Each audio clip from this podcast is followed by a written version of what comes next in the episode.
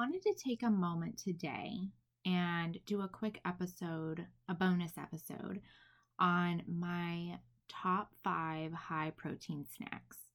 I just put out my simple guide for fat loss without cutting calories, without tracking calories, and it talks a lot about protein in there. And so I thought that it would be fun if I came on really quick and gave you my favorite, my top five high protein snacks. Hey, friend, welcome to the Effective Fitness for Women podcast, your go to guide for practical weightlifting and nutrition tips. I'm Rachel, a wife, mom of six, registered dietitian, and passionate weightlifter. This podcast is for the woman who is tired of not knowing what to do in the gym, frustrated with trying to eat right, but not sure what eating right actually is, and just wants to start seeing some results. If that's you, then you're in the right place. This podcast is all about teaching you what you need to do in the gym and the kitchen to lose fat, gain muscle, and be the strongest you've ever been. Are you ready? Let's go. All right, so let's dig into this. Literally, right? We're talking about protein. Um, okay, so my number one, um, and these aren't listed in any sort of order of importance, but number one is Greek yogurt. You probably knew I was going to say this. You can do so much with Greek yogurt. Um, you can choose a low fat one to save on some calories. I like Dannon Light and Fit. It's 80 calories, 12 grams of protein. There's also Oikos Triple Zero, which I really like. It's got, I believe it's also 80 calories, or maybe it's 100, um, and it has 15 grams of protein. You can top it with fruit. I like to do, um, I buy frozen wild blueberries. Fun fact wild blueberries have like double the antioxidants as regular blueberries. I don't know if wild blueberries means like the Walmart employees went out and picked blueberries in the wild. I kind of don't think so. I think it's like a variety of blueberries. But anyway, they um and I I get them from Walmart. uh anyway, so I like to top my yogurt with a little scoop of frozen wild blueberries for the antioxidants. So that is number one. Number two, PB Fit or PB2. If you have not heard of this, it is powdered peanut butter. I don't know how they do it, but it's basically peanut butter in powdered form that they've taken the fat out of it. So if you want like a peanut butter sandwich, but you don't want to spend 200 calories on two tablespoons of peanut butter, you can use powdered peanut butter instead. And you can reconstitute it with water. I usually use milk um, if I'm using it like that. But it is for two tablespoons, it's 50 calories and six grams of protein. You could put it on toast or on a banana, stir it into yogurt. I love doing that.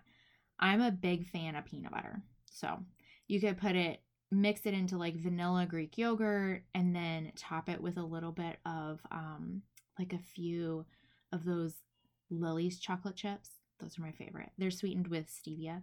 Just a few of them, right? And then you have like a peanut butter chocolate snack. Um and then or sometimes I make a like almost like a peanut butter sauce to go on my chocolate cheesecake, my cottage cheese cheesecake, which I've talked about on here and I will talk about later. Um, you can add it to protein shakes. So instead of adding peanut butter to your protein shake, um, you can add the powdered peanut butter.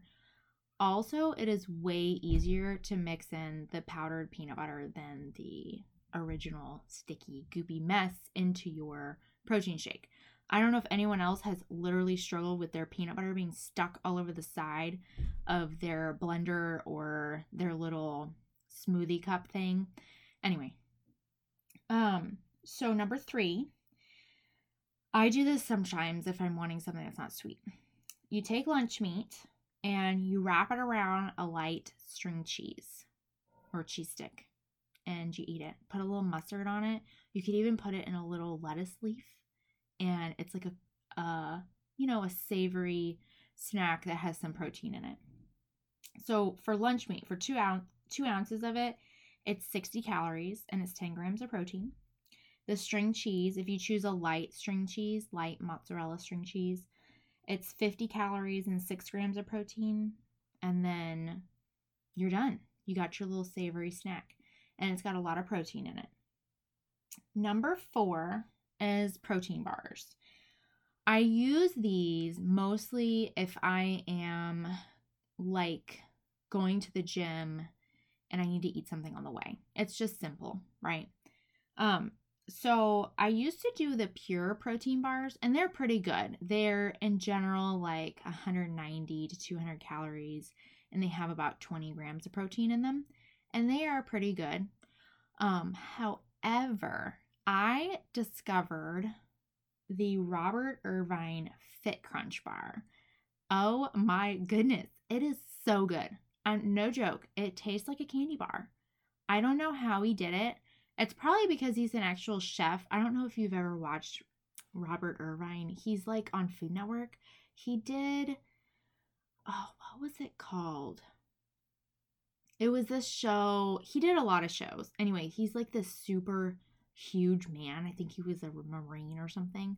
Anyway, but he's also a chef. Um, and so he made a protein bar and it's the Fit Crunch bar. Um, and it is delicious. So good. My favorite's the chocolate. They have a chocolate peanut butter one. And then the mint, he has a mint chocolate chip one as well. The thing about it is that the chocolate coating tastes like real chocolate to me. And then it has like multiple layers in there. So there's so many textural elements to it as opposed to like a regular protein bar the pure protein ones are better than your average. But like your average protein bar is like it tastes like a chunk of whey protein powder that they mixed with some water and like formed into a block. Like that's what some of them taste like to me. So this is so good. And uh, we had bought some at um, the grocery store uh, by us, but they were kind of pricey, the Robert Irvine bars. But I found them at Costco recently um, for a really good deal. So you may check that out. So that's number four. So number five is my favorite high protein crustless chocolate cheesecake. It's a cottage cheese cheesecake. Yes, you can make cheesecake out of cottage cheese. And I have a complete recipe for you on my website. It's in my nutrition freebie, which is um, simple guide to fat loss without tracking calories or counting calories. And I included that recipe on there. It is crustless. You could add a crust if you wanted to it.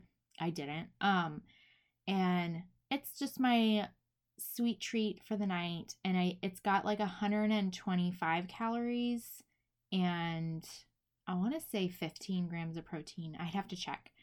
Um but it's just a really delicious bedtime snack for me. And so that is my five favorite high protein snacks for you.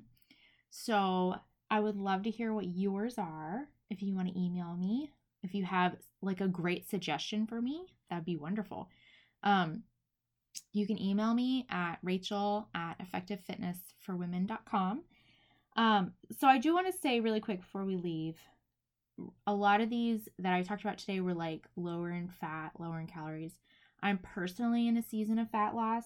So if you're in a season of muscle gain, you know, for the dairy and stuff, like the Greek yogurt, um, if you're making the cottage cheese cheesecake, um, you can use full fat dairy products if you want to use your calories in that way.